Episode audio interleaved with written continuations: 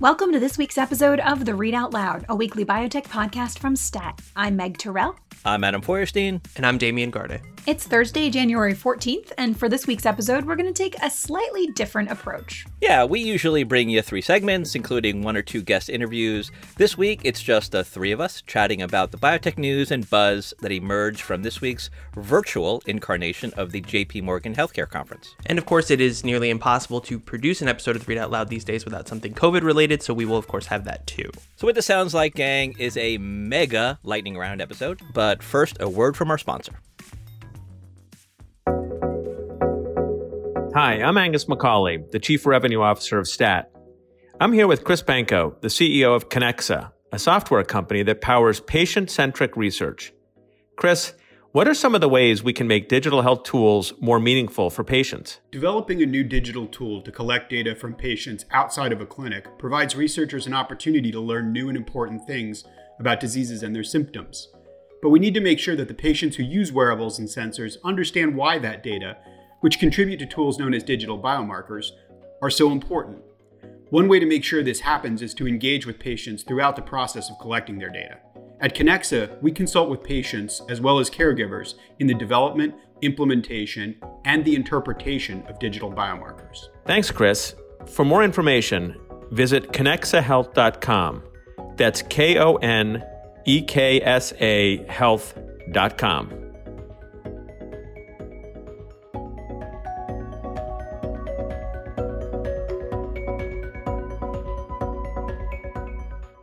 Joe Biden is heading to the White House. The U.S. is grappling with an economic crisis, and biotech is debating the amyloid hypothesis. 2021 is starting off quite a bit like 2009, thanks in part to Eli Lilly and some surprising data on a new treatment for Alzheimer's disease. The biggest story coming out of JP Morgan this week was news that a Lilly drug called donanemab managed to significantly slow the progression of Alzheimer's in a small clinical trial.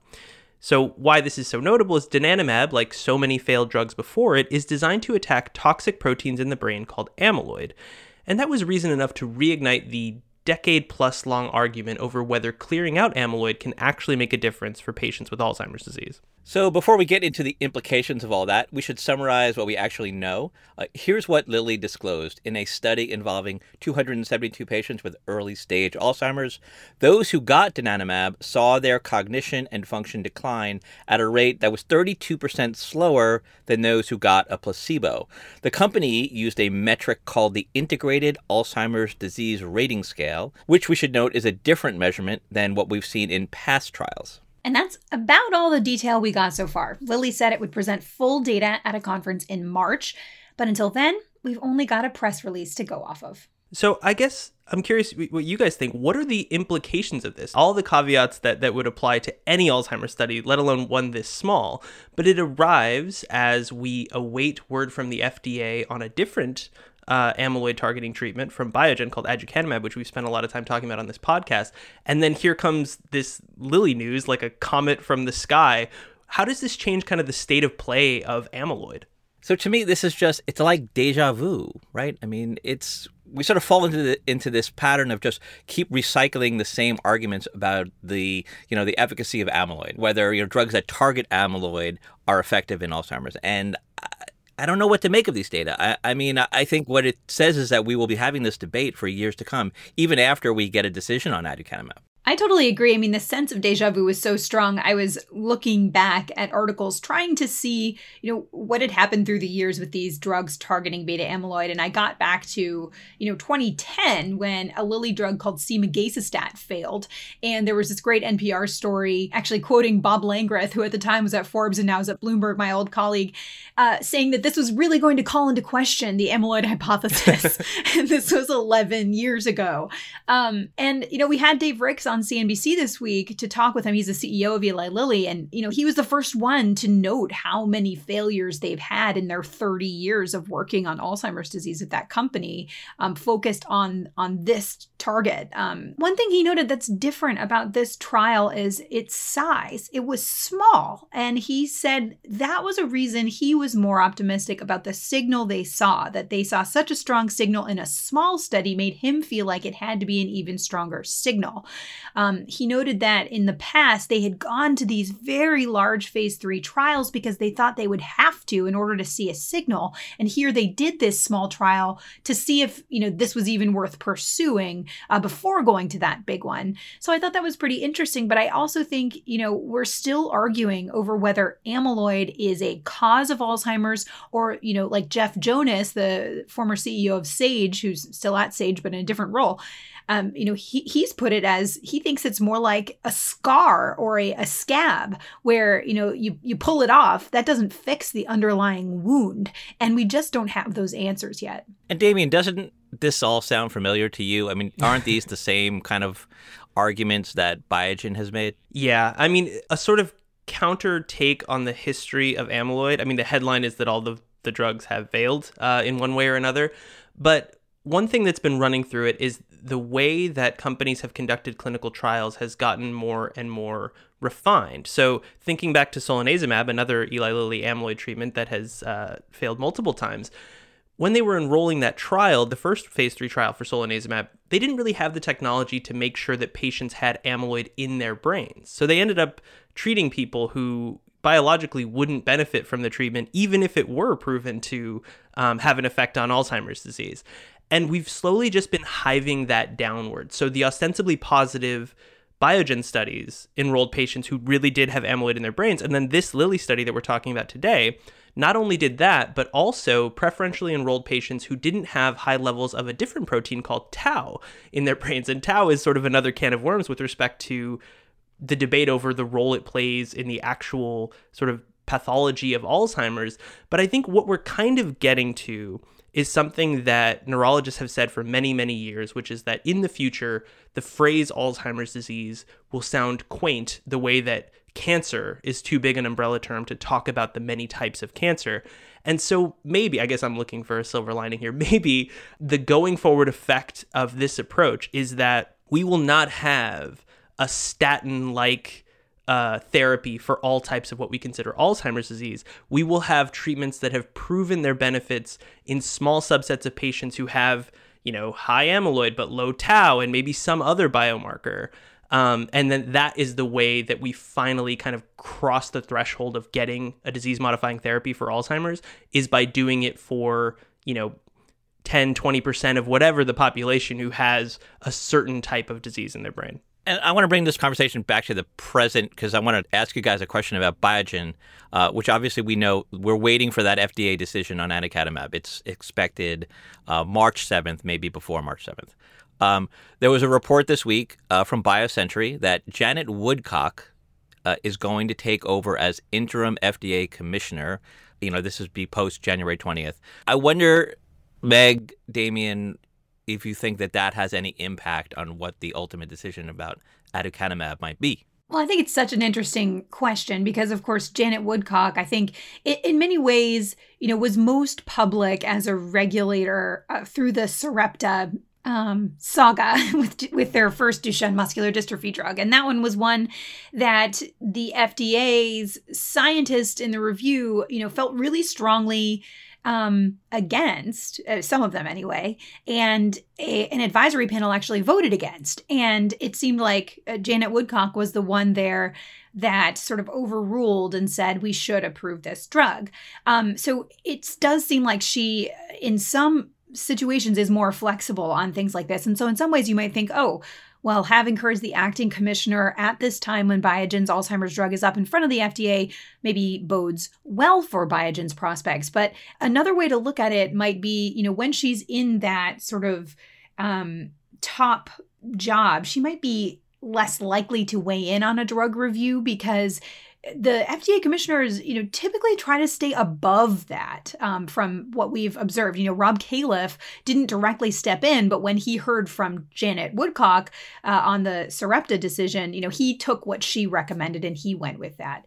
Um, so, you know, who knows? I guess is the answer from me. I'll take the contrarian side of this. I think Sarepta ultimately blew up in Janet's face. I think that it made her look bad. I think her motives for pushing through the accelerated approval of Sarepta's drugs was good, and actually I agreed with it at the time. But I think what we've learned since then is that um, maybe those drugs don't work as well, and that uh, there was a lot of delay in confirming the the efficacy of those drugs.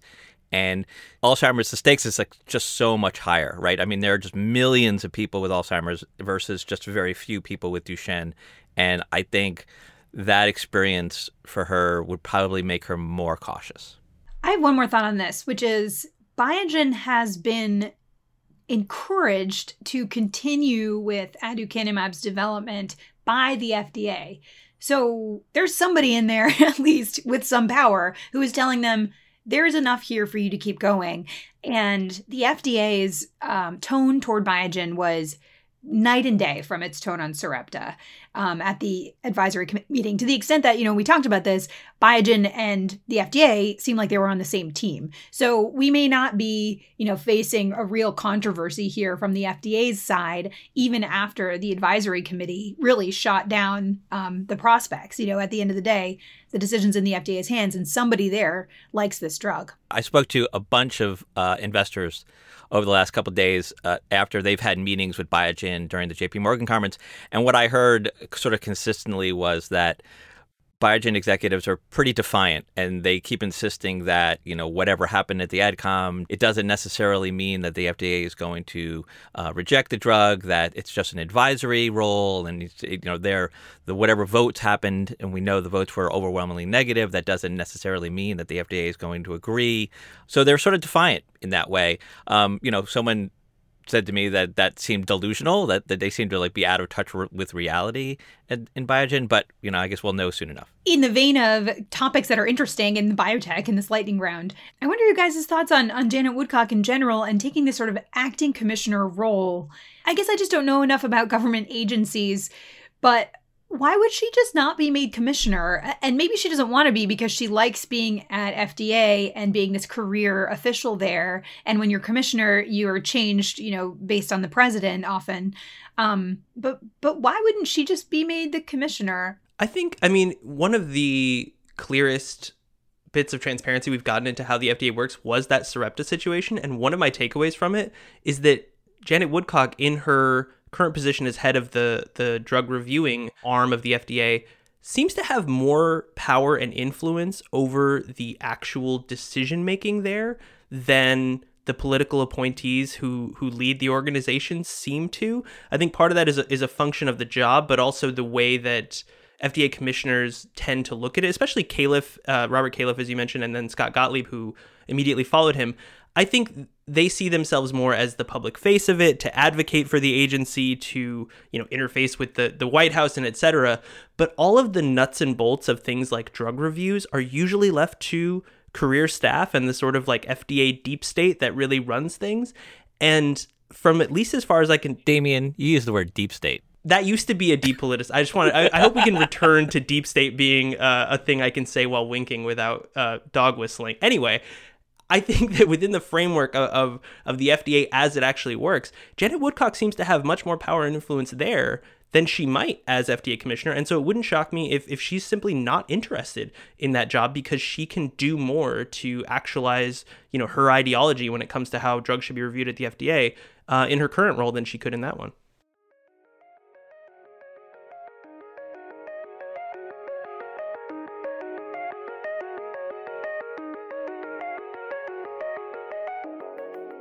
So, you know, we mentioned Sarepta um, and their previous uh, Duchenne muscular dystrophy drug, but we also got some news coming into the week of JP Morgan about Sarepta's gene therapy for Duchenne muscular dystrophy. And it was really kind of um, disappointing news. Um, and then, you know, there were sort of questions about gene therapy like all throughout the week. Adam, I wonder sort of what your reflections are about what we saw from that space this week. Yeah, I feel like it's not was not a great week overall for gene therapy, and I think my overall, you know, without getting into all the specifics, I think my my overall take on gene therapy is that these therapies, the development of these therapies, is going to take longer than most people expected. I mean, we sort of got accustomed to seeing companies issue data on like a handful of patients showing some kind of marginal benefit um, you know, and so everyone, the stocks went up and we all got very excited. Oh, gene therapy is working. You know, here it is in three or four patients. But well, I think the lesson that we learned from Sarepta this week was that when you go ahead and run a pretty significantly sized randomized controlled study, you can run into problems. And, and that's what happened with Sarepta, where they're just not showing the functional benefit of their gene therapy in these kids with Duchenne. And, you know, and then with BioMarin, we're seeing some longer term data that look okay, but still the FDA wants even more. They want two years worth of data for their hemophilia A gene therapy. So I think it's, it's a little bit of a moment of reflection, I think, for gene therapy in that, you know, these early data are great and they're very encouraging and promising, and we can use all those sort of adjectives. But at the end of the day, I think we're, we're really going to need to see randomized controlled trials. We're going to see data from those studies, and, and that takes a while. Yeah, I, I agree with that. I think I feel like it, it's worth kind of decoupling what's happening clinically, especially in the case of BioMarin, where where their gene therapy does appear to work. It's just a matter, as you said, of gathering more data, which is like the normal thing for developing a drug um, from the perception of investors, because a lot of those stocks kind of traded down as the reality of those timelines set in. And then conversely, and this is something else we want to talk about, there, there seemed to be this sort of like Wall Street distracted boyfriend meme because as this was happening, the stock prices of CRISPR genome editing companies, who are much earlier in the stage, maybe still at that point that gene therapy was at, where you can still dream big about how transformational these things will be, those stocks soared uh, alongside JP Morgan and have have all year and, and into the latter part of last year. So it, it kind of feels like a sliding doors moment, or maybe, you know, the investors who are bidding up CRISPR stocks today not really learning the lesson that's being offered uh, of gene therapy stocks, which are a little further along in the process. Well, speaking of those investors, you guys took a look at one in particular um, that was causing a lot of movement in the CRISPR space. Tell us about that. Well, yeah, you know, you've got this portfolio manager. Her name is Cathie Wood. She runs ARK Invest, which um, has a couple of pretty high profile now uh, ETFs, which kind of blend sort of the tech stuff, like, you know, Tesla, with now CRISPR genome editing. And, you know, she kind of sees CRISPR genome editing companies as kind of the biotech version of Tesla. And you know, billions of dollars are flowing into these ETFs that she manages, and as a result, the stocks of the, you know the stocks that she buys for those ETFs, and again, it's a lot of these CRISPR genome names. It's you know CRISPR Therapeutics, Beam Therapeutics, Intellia. You've got cell therapy stuff in there like Fate, Adaptimmune. All these stocks, I mean, they were all up huge this week, and they've been up that way for several weeks now. Um, valuations of these companies are getting pretty lofty, I guess maybe is the sort of polite term to use, right, Damian? they are, and it's it's an interesting dynamic because quite often when biotech stocks soar, we can, you know, the patient zero is some executive overstating um, their potential or, or, the speed at which they'll be able to actualize it. But in this case, uh, I don't feel like that's happened. I mean, I haven't tracked every single thing, but I've, I've listened to presentations and stuff. I don't feel like any of the CRISPR companies are over their skis it's just this kind of market phenomenon. And and the downside to that is that you know market phenomena tend to come back to earth. I don't know what form it will take, but one assumes that these valuations will decrease in, in the natural course of events in 2021 and then they'll be grousing about like oh why are stocks going down and so i do feel a bit of sympathy for these executives, which feels kind of weird to say, in that they are benefiting from something that they didn't cause, but they can probably see on the horizon that they will suffer the ramifications of its reversal um, to no fault of their own. We don't have an Elon Musk of biotech. No, I don't think do we? we do. Uh, Stéphane Bancel. I wasn't going to say that. Maybe a little bit. Wait, but it. Maybe, why wouldn't but... you say it? Is it an insult? I don't know. Maybe well, I guess not. it depends on your perspective. Yeah, exactly. One thing that is interesting to me about the ARK Invest phenomenon of kind of looking at genome editing or gene therapy stocks as as sort of tech-ish or tech adjacent is it kind of follows the weird techification of things in like American capitalism where like WeWork became a tech company, but it's just a commercial real estate company. Tesla is considered a tech company, but like they make cars. Um, same thing with with Uber, which just connects drivers to riders. I know there's technology involved in these things, but there's technology. I'm talking into a microphone attached to a laptop. I wouldn't say that Stat is a tech company, um, but and it, I think the the risk of that is that when you invite people to think of non-tech things in the tech framework, where it's like we have to achieve scale and we blah blah blah, all that stuff that's not really how developing drugs works. And so I worry that we might be setting up expectations improperly when inevitably one of these companies has a very biotech like problem, which is to say, it just turns out one of your therapies is toxic or it just straight up doesn't work. Um, that people in a tech mindset might react improperly to that. Yeah, I, I, would say bad things happen when you start to believe that technology is the solution or the way to uh, access or solve biological problems, right? I mean, biology is a thing unto itself. And I think we've seen companies that have tried to sort of apply, you know, kind of the Silicon Valley mantra to biology, and uh, it has not worked well. Right. Well, it's not predictable in the way that technology is. I wonder, you know, I was thinking about what other times in biotech history we've probably been in a similar situation. And first, I thought, you know, there's all this hype around CRISPR because, you know, um, the CRISPR discoverers just won the Nobel Prize. Walter Isaacson is writing a book about it.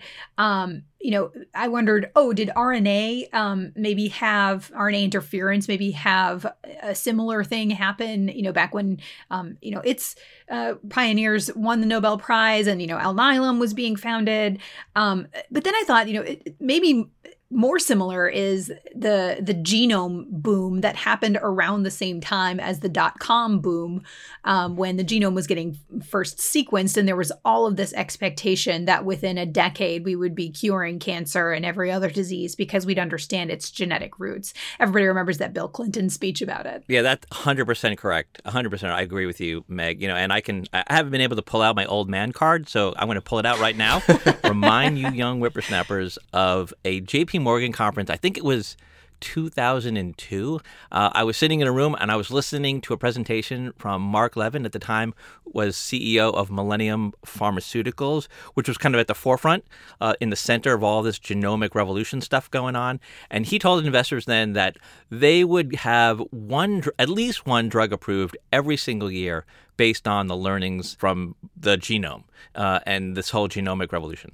That didn't happen. Uh, and it's really only kind of like 20 years later, like today, you know, last few years, where we've kind of really been able to leverage all of that genomic information to develop drugs much more uh, rapidly. So I think it just takes a lot longer than people think. Well, maybe then to Damian's point, the executives of CRISPR companies of today have at least learned the lesson uh, from those executives of the the genome focused companies of yesteryear.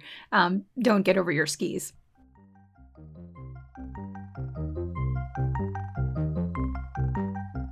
Yes, I have submitted my resignation letter yesterday to the current administration, thanking them for uh, giving me the opportunity to help our country and our people as well as people of the world. So we've managed to get deep into this podcast without mentioning COVID, so that must change. Uh, Meg, you had a great scoop this week at your day job at CNBC, reporting on the departure of Operation Warp Speed Chief Moncef Slaoui. Tell us about that and maybe give us your thoughts on like the legacy of Slaoui. you know, when we think about the pandemic years from now. Yeah, I think it's going to be really, really interesting to kind of learn how history looks back at this effort, this Operation Warp Speed effort, and Moncef Slaoui's role in it. So, what we know is that he was asked to resign. He submitted that resignation um, on Tuesday, the 12th, and that was at the request of the Biden team.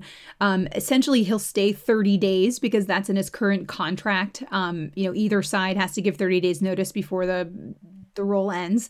Um, so that puts him past the January 20th inauguration and the transition. But as of January 20th, he's not in charge anymore. He's not the the you know science advisor, the um, chief advisor to Operation Warp Speed. He'll essentially be more of a consultant. So his role is really going to be diminished um, after January 20th. And it's just interesting to kind of see how the Biden team is sort of looking at Operation Warp Speed and their approach to um, vaccines for this pandemic you know, arguably, and Slaoui has said this himself, his, his value add is is diminishing. You know, he oversaw development of vaccines. There are two on the market. J and J's phase three data are due at you know really any minute, and um, there's more behind that. And, and so the development part is sort of well on its way. In terms of the initial legacy, anyway, I've been trying to sort of get a sense because you know you do hear from some people the criticisms of Operation Warp Speed in that well Pfizer it was under the umbrella of Operation Warp Speed, but it it was also much more independent. So then I, have been trying to get a sense of what really was the role um, of Operation Warp Speed. And I got uh, some reflections from Stéphane Bancel, the CEO of Moderna,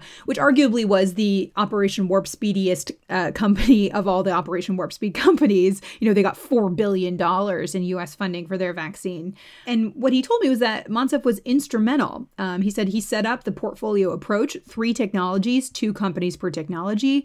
He got the funding, he coordinated BARDA and NIH, he got FDA to issue clear guidelines. So that's the perspective of a, a CEO who, you know, was working with Slaoui. We should also note, of course, Slaoui was on the board of Moderna at the time when he was announced as the chief advisor to Operation Warp Speed. He stepped down immediately, but there was immediately this outcry about his ties to industry. He refused to sell his shares in GlaxoSmithKline, which he said was, you know, he accrued over 30 years of working there and they're his retirement. You got the sense, you know, that there was an emotional part of this for him that he did not want to sell those shares that he earned over those decades. Uh, but he was attacked by Elizabeth Warren. Uh, he responded in a very emotional video directly to Elizabeth Warren, where he revealed that you know he's a registered Democrat. He's not actually supportive of the policies of the Trump administration, but he did this despite that because the pandemic is is so big and bigger than any one of us. I think is how he put it. Um, when the news came out, the reaction from the biotech industry was maybe as you'd expect. I mean, the biotech and pharma industry feels very misunderstood and very underappreciated. And that was really on full display here. I heard from Cedric Francois, who's the CEO of a biotech company called Apellis, who talked about how important Slaoui has been in the pharma industry. Um, he told me, you know, the way that Slaoui organized development at GSK is a model that's been emulated by many since. Uh, he says it's easy to write off anything that Donald Trump has done as evil, but the story around Operation Warp Speed will go into history as an integral part of one of the great accomplishments in the history of medicine. Uh, so you have the the biotech and pharma industry seeing Slaoui as a hero, uh, but certainly a lot of sort of probably political um, views of the entire operation um, as as you know one that's negative or or one that you know at least didn't contribute to getting these vaccines done so quickly which they say you know was a company thing. That's a really good point and i think the legacy aspect is going to be interesting as to how it shakes out because i think you know meg i agree with everyone you cited there Slaoui's role in operation warp speed which was focused on the development of these vaccines has been, as far as we've seen, an unqualified success. Like words like unprecedented and historic get thrown around a lot, but like truly, it's unprecedented that that what has happened with respect to vaccine development has happened so quickly. And as as far as we understand from the outside looking in, he was integral to that. However, the story of Operation Warp Speed also includes the vaccine rollout, which has nothing to do with Moncef Slaoui, as far as I understand at least, but hasn't been going that well and is still ongoing. So it's probably unfair, but if his legacy is tied to warp speed as an endeavor, um, I think it's yet to be decided how it shakes out because we've done this incalculably difficult thing of developing vaccines, and we are currently stuttering at the presumably more tractable problem of getting them into the arms of people in this country. I think you guys both covered it well. I mean, I think, you know, you'll look at him as someone who was integral to the development of the vaccines, you know, whether or not Pfizer was part of Operation Warp Speed or not. I mean, just the framework of Operation Warp Speed, you know, I think assisted Pfizer in some way. Um, you know, just the money, just the, the fact that all those contracts were signed. Um, and so, you know, I'm willing to say, you know, great job, Moncef, and thanks for doing what you did. One thing on, on, you know, Pfizer being used as a counterexample to the importance of warp speed because they were able to do what they did uh, largely independently. I think that's fair, but the issue I think that warp speed was designed to address is there's a finite number of Pfizers in the world. So yes, Pfizer has the independent you know wealth and expertise and scale to do this but moderna for example did not novavax does not um, and the fact that they've been able to come as far as they have, Moderna obviously, um, you know, with with a vaccine that's authorized around the world and Novavax potentially there as well, is a testament to the warp speed effort. So I feel like you can kind of have it both ways. I, I don't know, it's not necessarily as two sided an argument as it's sometimes framed as.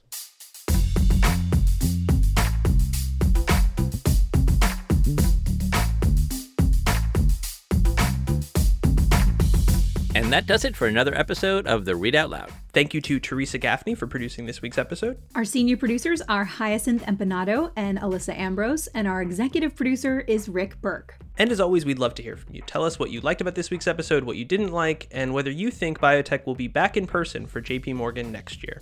You can do all that by sending us an email at readoutloud at statnews.com. And if you like what we do, leave a review or rating on Apple Podcasts or whichever platform you use to get your podcasts. See you next week. Thank you.